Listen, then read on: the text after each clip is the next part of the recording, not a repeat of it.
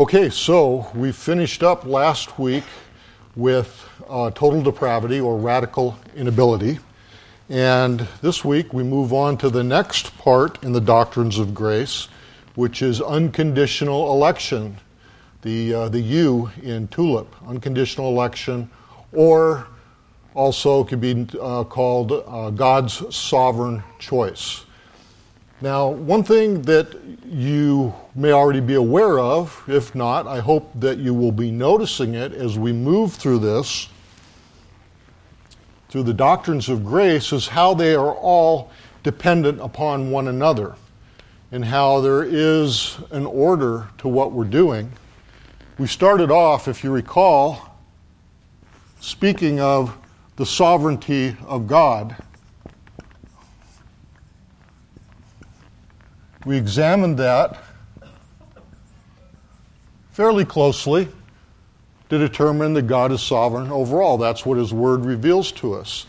And from there, once we had that in hand, we were able to move on to radical inability, where we learned that we are dead in our sins and trespasses, and apart from God's power, God's work, we are unable to save ourselves.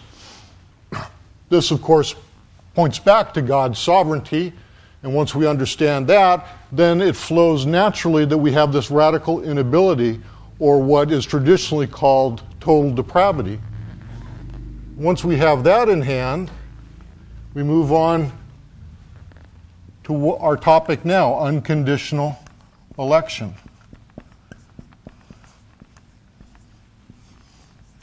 As we work through unconditional election, my hope is that you will see that this is, without a doubt, has to be based on God's sovereignty and our radical inability. Then there has to be unconditional election. And we're going to, we're going to examine that. If you're not exactly sure what that means, uh, what the terms you know, talk about. We're going to kind of unpack that a little bit and it'll be uh, clearer. And many of you undoubtedly are. And hopefully, then, this will be a good refresher for you. But the first thing I want to do is look to see what God's Word says about this. So turn to Ephesians, the book of Ephesians, chapter 1, and I'm going to read verses 3 and 5. Ephesians 1 3 through 5.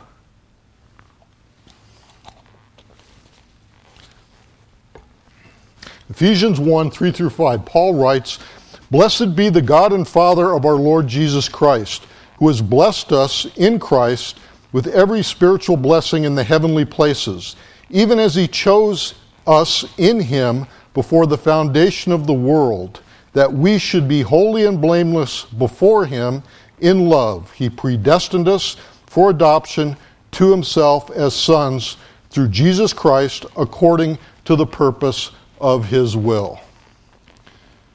Now, in all truth, I could read God's word, that passage to you, close my Bible and sit down, and thus saith the Lord. This is unconditional election right here. Um, and it, it, it could be sufficient. Um, there are, but there are so many passages in the Bible from the beginning in Genesis to the end in Revelation that speak of this unconditional election. You know, it's difficult to, we're not going to be able to cover every single passage. Um, but we will look at some of the main ones, starting with Ephesians 1 3 through 5, and we'll build a case for unconditional election that is bulletproof. Now, as, as you know, um, we do not depend on a weight of Scripture to prove God's teaching. If the Bible says that something is so, if God says something is so, he need only say it once. However, we find in the Bible when God repeats things, then he's drawing our attention to something that's very important, something that we need to see, that we need to understand. And in this case, I think it is because, and this is just my, my, my thoughts on this, it is because this is a difficult doctrine for us in our fallen, sinful condition. The fact that the election to salvation is unconditional. So, going back just quickly to Ephesians 1 3 through 5, I want to point out some things in here. In verse 3, um, we find that it is uh, where our blessings come from above. They come from uh, God the Father, and every spiritual blessing comes from Him. We're blessed by Him. The, the, the, these blessings come from the heavenly places, they come from above to us below here in the material world, here on earth. So we see where the power is behind this whole idea of election. Um, in verse 4, even as he chose us, he chose us, not that we chose him, not that we were really smart and then we, we knew, you know, which side of the bread the butter should go on. He chose us when, before the foundation of the world. Why? That we should be holy and blameless. Now, we should be holy and blameless. The implied in that is that that's God's work to make us holy and blameless. We, it doesn't say we need to be holy and blameless before Him before we're chosen. It's saying that God is the one who does this work in us before the foundation of the world, before anything was created, right? Before us, before our parents, even before our first parents, Adam and Eve in his love, in his great love, God predestined us. And we're going to talk about what that term predestined means in just a moment. He predestined us for what? For adoption to himself as sons through Jesus Christ. Now, we've spoken about this term about being adopted as sons. You guys re- should remember that it includes male and female, men and women. But in the context of the first century, the inheritance was to sons. So all of us are included in this because that's the way the inheritance flowed. But it means the brothers and the sisters in Christ. So think about this. A child, when a child is adopted, does the child choose his or her parents? No. The adoptive parent, in this case the adoptive father, chooses the child or the children that he desires through his own will, his decision, his choice to adopt. And really, there's nothing that the child can do to prepare himself or herself for this adoption. And it's according to the purpose of his will. That's the sovereignty of God right there. The adoption, the idea of the adoption, really, I think, is speaking to the radical inability of ourselves to bring our own selves to salvation, that, that it's God's work.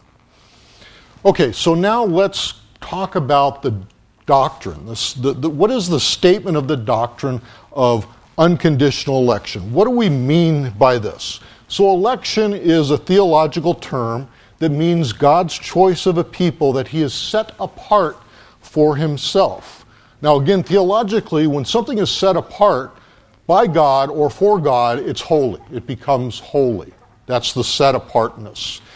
And if God had not graciously chosen a people for himself and sovereignly determined, that is, on his own, to provide salvation for them and then apply that salvation, not only choosing, but applying salvation to them, none, none, no one would be saved. It would be impossible for us to gain our own salvation. And it's unconditional. Why? Because there are no conditions placed upon God that limit or compel his choice. Now, through this whole series in the doctrines of grace, we're going to be speaking, and we have spoke, of free will. What does free will mean? I believe it was last week we talked about the person the only person who is totally, radically free is God Himself. God is absolutely free. We are not. Even though we can make choices, we do not have the level of freedom that God has. We are contingent beings. Everything we do is based upon something else. God does not have any of those restrictions like we do. So, election, this theological term, involves salvation. It's, and it's just one aspect, albeit an important one, of salvation. Election marks out certain individuals for salvation and is therefore determined ultimately by divine appointment or divine choice. So when we talk about this, oftentimes the term Calvinism comes up. And if you mention Calvinism in a conversation with someone, often the response will be, oh, that has to do with predestination, doesn't it? Well, yes, Calvinism does hold firmly to the doctrine of predestination. And the Reformed view of the doctrine, and we are a confessionally Reformed church, is central. The Reformed view of this, of unconditional election, is central to historic Calvinism.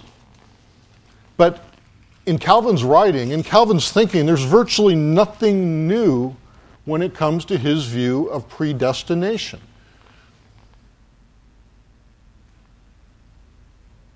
It was found before Calvin's writing in Martin Luther's writing. Luther actually wrote more about predestination than Calvin did.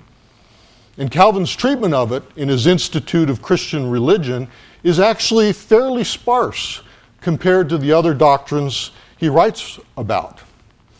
So we have Martin Luther writing before Calvin. But before Luther, Augustine in the fifth century is writing about unconditional election. And arguably, in between the time of Augustine and Martin Luther, we have Thomas Aquinas, who's writing about it. Some say no, he really wasn't, uh, and many say yes, he was. so, going back to the, the passage that we read at the beginning, Ephesians 1 3 through 5, we read that Paul speaks of believers being predestined according to the purpose of God's will. The question then is not, does the Bible teach predestination? Obviously it does. We just read it. And remember what I said previously. If it's in one place, if God has it in one place in His Word, then it is of God's teaching. But we're going to see it's in a lot of places. So the Bible does teach it. The question then that we need to wrestle with and, and, and, determine is exactly what does the biblical concept of predestination mean? Now, here's one of the things about theology, and I'm sure you've all experienced it. When you, when you talk to people, terms, theological terms can mean different things. If you talk to a Roman Catholic about justification, they're going to have a completely different idea about what justification means. So it may sound like you're talking about the same stuff, and you're not. When you talk to Jehovah's Witness about Jesus Christ, they're going to have a completely different definition of Jesus Christ than we have. So we have to understand what the terms mean. So this is what we're going to look at. What does it mean? So predestination, in its most basic sense, has to do with the question of destiny. Now, I know you've heard me say this before. I'll say it again. Because um, there's the reason why I say certain things over and over again, because I really want you guys to know certain things, and I want you to remember them. In the great conversation in the West, between the philosophers, the theologians, the writers, the thinkers, there are three questions that they're trying to resolve origins, purpose, and destiny.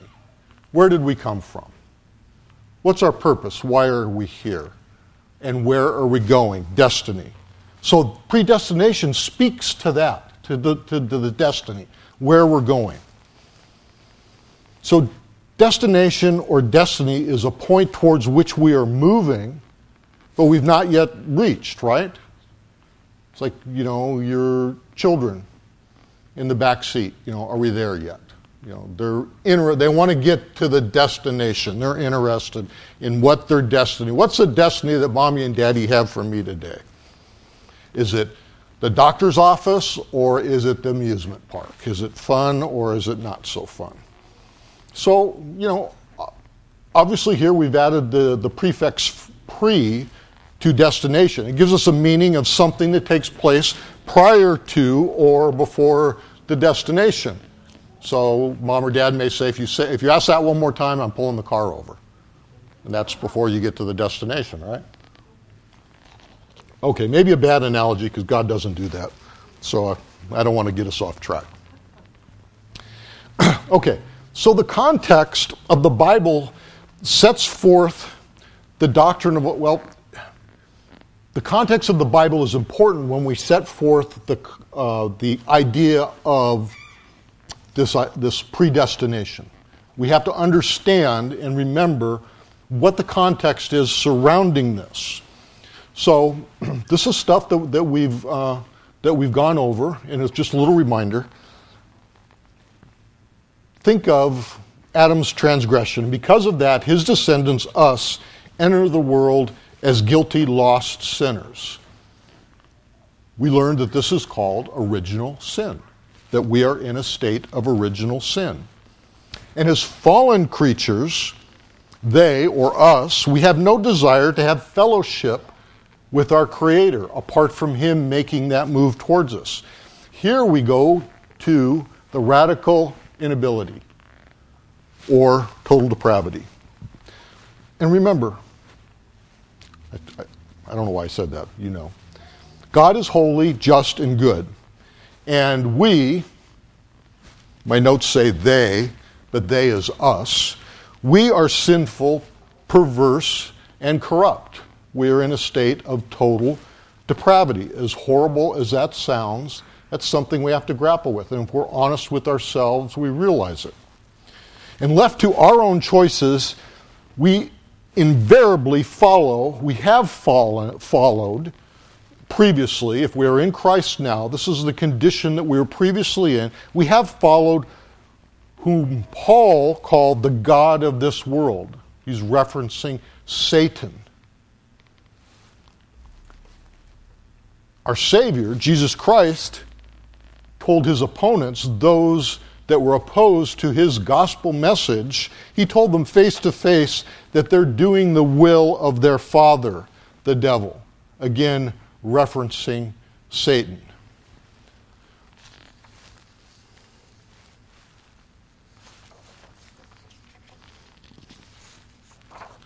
So, consequently, we can see that men, men and women, have cut themselves off from God. They've aligned themselves actually with Satan. Think about this. Can you give aid and comfort to the enemy unknowingly? I think kind of you can. I mean, you could be deceived and not know whom the enemy is at the moment. Um, think if you were in a war torn country and you had someone that came to you disguised. You thought it was just a poor refugee, and it turned out to be a commando belonging to the enemy's forces and needed food, shelter, so on and so forth, and you helped that person. You would unknowingly be giving aid and comfort to the enemy. In our case, though, when it comes to Satan, can we do that unwittingly? I don't think we can do it unwittingly. And the reason for this is because God has warned us, God has given us the information we need to identify the enemy, to know what side we should be on with God and what side the enemy's on, how to identify the enemy. If we, as fallen people, choose to ignore God's word, we're responsible for that. It would be just like our, our poor person in the war torn country and maybe there's, there, there's been bulletins, there's been alerts put out, be on the lookout. This, these are enemy combatants disguised, and you ignore that, then you're going to be held responsible for your unwittingly helping the enemy when you should have known better. So, since we've cut ourselves off from God with this idea of original sin, we've forfeited our rights to his love and favor. And God would have been perfectly just to leave all of us as we were born in this state of sin, to not change a thing. And then, upon judgment, we would be responsible. We would stand before him and face his perfect justice. Again, he's under no obligation. God has never been under any obligation to provide salvation to anyone. And I'm going to read you uh, a quote from Loraine Boettner in his book, The Reformed Doctrine of Predestination. And he says this very, very well. And I didn't want to try and, um, you know, reformulate it uh, in less impactful words. I think he does a, a marvelous job. So I, am just going to read from his writing here. And Boettner says, the Reformed faith has held to the existence of an eternal divine decree which, coming before there's any difference in men or their actions deserving of reward or punishment. Okay, what he's saying there is this divine decree of God is before humans do anything, good or bad. It's, it's the decisions made prior to that. And it separates the human race into two portions and ordains one to everlasting life and the other to everlasting death. Now, admittedly, that's a tough concept to deal with, and we're going to spend time, probably going to spend a lot of time talking about that. We're really going to examine it and try and understand it, because this is a stumbling block for a lot of people. Even though we may not stumble on it, that we may um, have assurance and we may, you know, accept it. Um, undoubtedly, there are going to be people that we know or will know, will encounter, that are going to say, wait a minute, that just seems so wrong to me. So we're going to spend time on that. Going on with what Boettner is writing. So far as this decree relates to men, it designates the counsel or the will of God concerning those who had a supremely favorable chance in Adam to earn salvation. He's talking about before the fall. That mankind had a supremely favorable chance to earn salvation.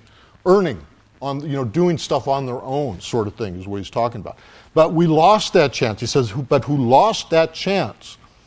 As a result of the fall, they are guilty and corrupted. Original sin again. Their motives are wrong, and they cannot work out their own salvation. We're in a state of total depravity.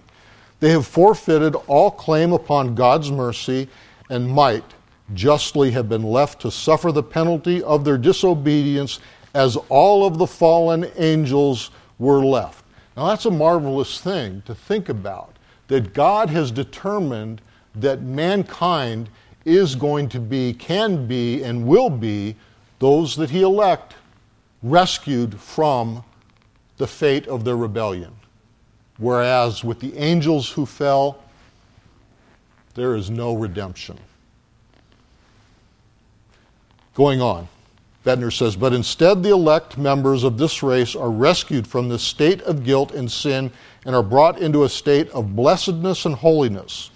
The non elect are simply left in their previous state of ruin and are condemned for their sins. They suffer no unmerited punishment. For God is dealing with them not merely as men, but as sinners.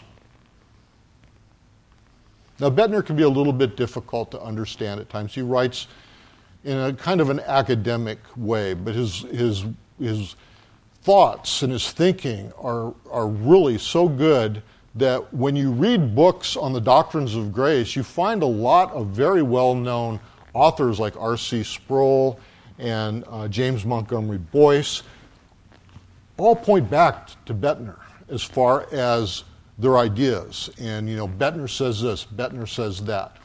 So, if it sounds interesting to you, I encourage you to, to tackle uh, uh, Boettner. Uh, he, he's a, and that book, The Reformed Doctrine of Predestination, is very good. I recommend it. So, let's talk about something that un- invariably comes up when we're talking with others, either the unelect or maybe our brethren in the uh, Arminian uh, churches about fairness. Regarding the question of fairness when it comes to unconditional election.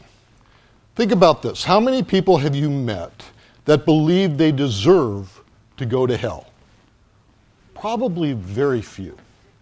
I've met a few in my previous career as a police officer and they were really, really bad guys who knew they were really, really bad guys. And they loved being really, really bad guys. It's hard to, it's hard to you know, comprehend when you're dealing with a person like that. I mean, such uh, an embracement of, of evil. So, but really, there aren't very many people like that, right? And the, your average person, I think there's hardly any at all, at least in this day and age. and many people think, with little basis for it, that they deserve heaven. And other people, without any foundation, they have a hope that they will be granted entrance into heaven. And this hope is just kind of a vague, aimless sort of thing, based maybe a little bit on works, you know, doing some good stuff, and maybe a little bit on God just looking the other way and excusing their sin. But people in both these groups think election is unfair. That is, their mindset is I think this is what it boils down to. If I don't go to heaven, then no one else should go to heaven. It's very childish, isn't it? It's kind of like if I can't have my way, then the game's over, you know, and everybody has to go home. But here's the thing think about this, this childish mindset, we can call it childish on one hand, on the other hand, is the mindset of Satan and contributes to his hatred of man. So Satan, we know, is doomed. His destiny is the lake of fire. This is clear to Satan and his devils, his minions. So he desires God's human image bearers to also be doomed. He hates God above all. He hates us because we're his image bearers. And then think how much he must hate those that God has elected. He hates what God loves. So, after reading that fairly long quote from Boettner, I'm now going to read to you from our confession of faith, the London Baptist Confession of Faith. I don't like standing up here and just reading um, to you, but these are important things that we need to cover as a basis. So bear, so bear with me. And um, undoubtedly, most of you are familiar, you've read through it at least once, what uh, the London, London Baptist Confession of Faith states. Specifically, we're looking at chapter 3 of God's decrees.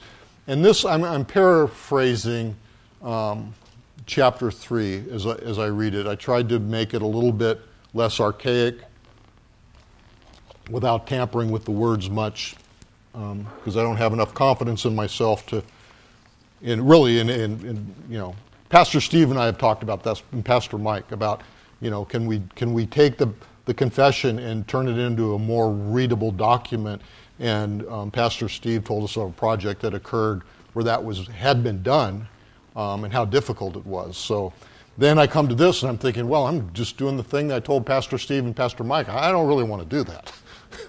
So bear with me. I'm, I'm trying to stick really close to it, and it's not going to be changed much, but just some of the um, Elizabethan sort of language has been removed. So, chapter 3, paragraph 1 reads God has decreed freely, which means unconditionally, and unchangeably all things from before time. Paragraph 2 Although God knows everything that will happen, God's omniscience, right? or might possibly happen, he has not decreed anything because he foresaw it as future or that it would come to pass due to future conditions. Now, this is in opposition to what many of our Arminian friends say, that it's just God seeing the future. In effect, they're saying, well, we decide what the future is, and then God runs along behind us with, you know, his heavenly uh, dustpan and whisk broom and cleans up the mess and fixes stuff you know, for us.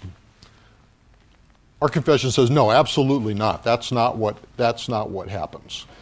Paragraph 3 God has decreed for his glory that some men and angels are predestinated or foreordained to eternal life through Jesus Christ by the grace of God the Father, and others are left to act in their sin to their just commendation, to the praise of God's glorious justice. Their condemnation is deserved. It's just, is what our confession is saying. And God's justice is glorified in this, in this fact that certain people are, are passed over. They're left in their sins. Paragraph 4. Those men and angels who've been predestinated and foreordained are selected particularly and unchangeably.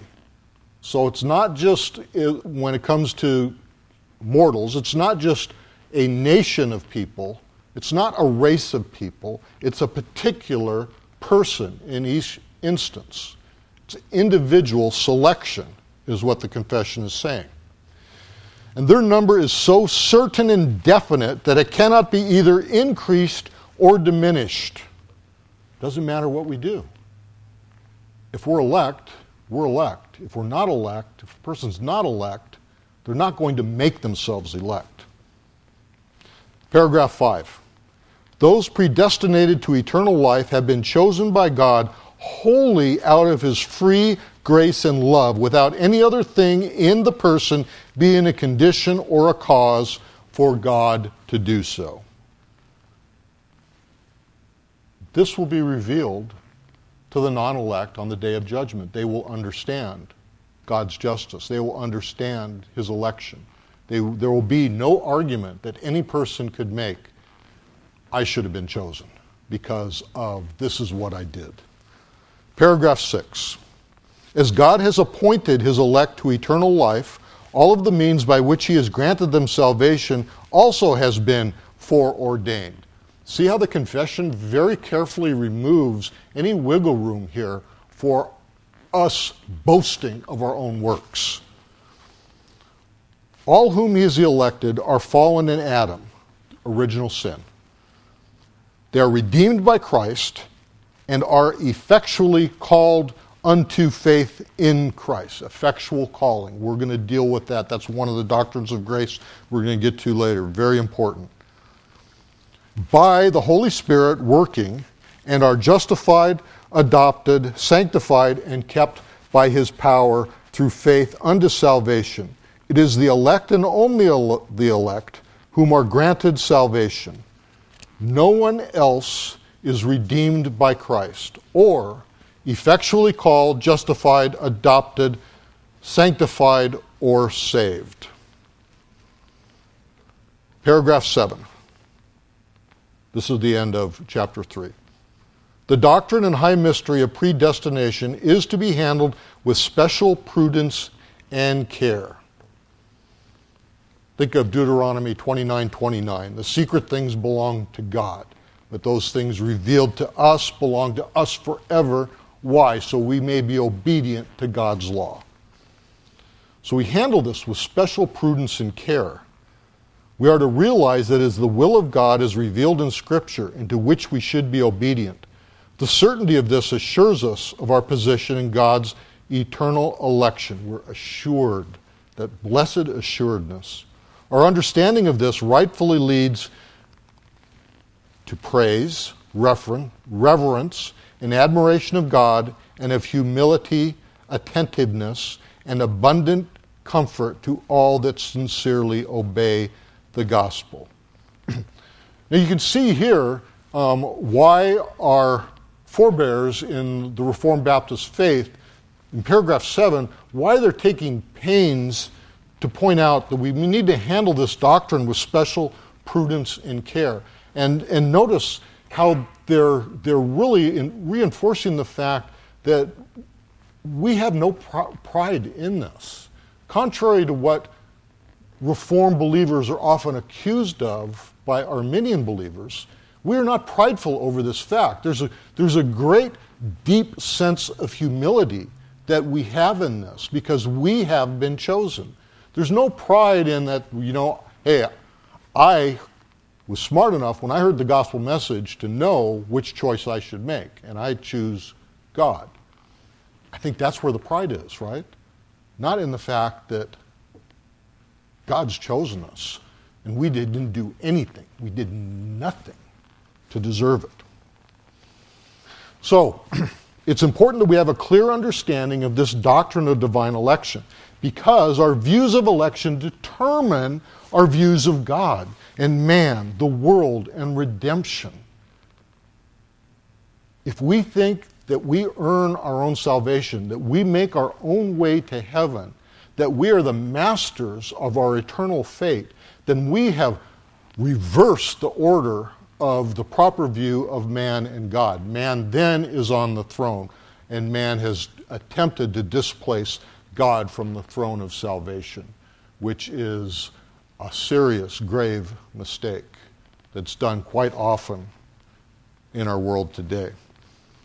So Calvin, Calvin rightly says, we shall never be clearly convinced, as we ought to be, that our salvation flows from the fountain of God's mercy till we are acquainted with this eternal election, which illustrates the grace of God by this comparison, that he adopts not all promiscuously to the hope of salvation. He's refuting universalism right here. But God gives to some what he refuses to others. Ignorance of this principle evidently detracts from ignorance of this principle evidently detracts from the divine glory and diminishes real humility. So, Calvin says it right there this, this doctrine calls us to humility, not, not to pride. Now, we have a few moments left, and what I wanted to do is I wanted to go back and I wanted to deal with, um, in short, uh, a passage that's often used, and I think misused, um, by opponents of uh, the, the doctrine of predestination and unconditional election. Um, I've, most arguments that I've encountered where the person is Arminian, more Arminian in their viewpoint, will bring up this passage, and it's 1 Samuel 23. 1 Samuel chapter 23 If you want to turn there in your Bibles with me, I want to read it, and we're going to talk about it a bit.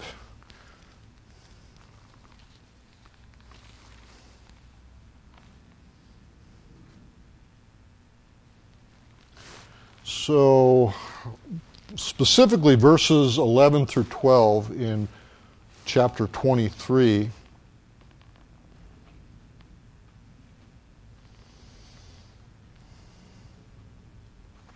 I'm going to start a little bit um, sooner. Let's just start in verse 6. When Abiathar, the son of Ahimelech, had fled to David to Keilah, he had come down with an ephod in his hand. Now it was told Saul that David had come to Keilah. And Saul said, God has given him into my hand, for he has shut himself in by entering a town that has gates and bars. And Saul summoned all the people to war, to go down to Keilah, to besiege David and his men. David knew that Saul was plotting harm against him, and he said to Abiathar the priest, Bring the ephod here. Then David said, O Lord, the God of Israel, your servant has surely heard that Saul seeks to come to Keilah to destroy the city on my account. Will the men of Keilah surrender me into his hand? Will Saul come down as your servant has heard? O Lord, the God of Israel, please tell your servant. And the Lord said, He will come down.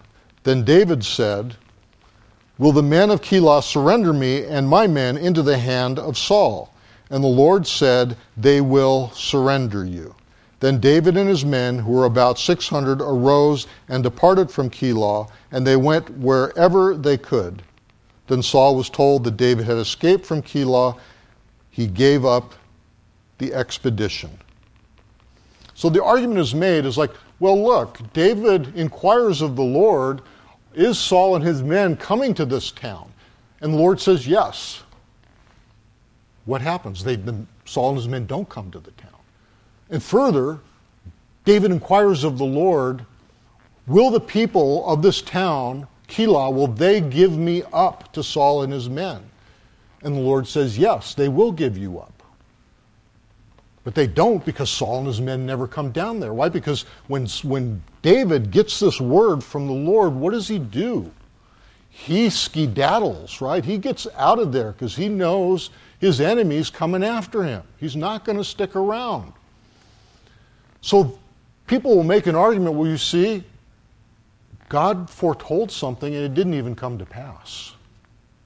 So this, this is this is really dangerous. You really get off base on this because then you get into this thing called open theology, you know, which is extremely heretical. If you haven't heard of it, it basically means that God has no control over the future. That that that God does the best He can as events unfold, that the future is open to everyone, including God. Well, the Bible doesn't teach that, number one. Number two, I think what we see here is what we, what we might call secondary factors at work. That God knows what's going to occur, right? God does not want David captured by Saul. It's not, it's not predestined. God has not decreed that. But God, using secondary factors, wants to move David out of this town of Keilah. David inquires of him, and even though God knows this isn't going to happen, we're working on a presupposition. It's like a hypothetical question. But David is, is seriously considering this, staying in the town, you know, and we'll just fight off Saul and his men um, as long as the people of Keilah will be loyal to me and they will support me, then I can stay here. Well, God knows that's not to be. So he tells David what the results of David's human decision, if he makes this decision, what those results would be and God revealing this potential future, what does it cause David to do? It causes David to fall into God's decree that he leave this town. So when I hear this and I listen to people using this as an example of David's overarching free will, and God not being in control of the future, God not being able to foreordain and decree what is to pass. It, it, I don't understand the, the reasoning behind that. Um, but I think it's important that we, you know, we examine this as we've just done, because it may come up. You know, someone may mention this to you. You may even have come across it in your reading, and you may be perfectly at peace with it, and you may have seen what I've just explained, you know, in a, in a very clear manner, maybe even more clear than, than my explanation, which is great if you have. You know, that's a blessing. If, if this has caused a little bit of a stumbling, maybe it's helped you to understand. Um, how God works in these secondary, what, what, what we call secondary factors. Um, you know, and the question may be posed, well, why didn't God just say, David, I want you to leave? Well, we don't know the mind of God, do we? Other than what he tells us. But he's responding in a loving way to his servant David, who's asked him specific questions. And that's what God does for his elect people. David is within the decree of God. There is no way humanly, when we think of it, that David would not have left this town once he was told this. God knows David intimately. He knows his decision making processes because he's formed him, he's created him, he's created the events out of around his life that eventually raise him to the monarchy in Israel. And God knows exactly how to unfold the events around David so that God's decree takes place as he is determined from before creation. Okay, so that take, brings us to the end of today's lesson. Next time we meet, we're going to look at unconditional election and its proof from Scripture. That's going to be the next part uh, we tackle. So I hope that you join me for that discussion. Join me in prayer before we take our break. Heavenly Father, thank you for this morning. Thank you for your word, Lord. Thank you for your doctrine of unconditional election, Lord. And just help us to understand it, help us to embrace it. And Lord, most of all, give us humble hearts as we grapple with these issues, Lord, that we realize that all of the goodness, all of the justness, all of the righteousness comes from you, Lord, and that you bestow it upon us, that we receive these blessings from heaven. Father, we ask for a blessing on the rest of this day as we continue to worship you. Lord, I ask for blessings upon Pastor Steve as he delivers the 11 o'clock message, Lord, and again when he delivers the 5 p.m. evening message. May it all be done to your glory. In Jesus' name we pray. Amen.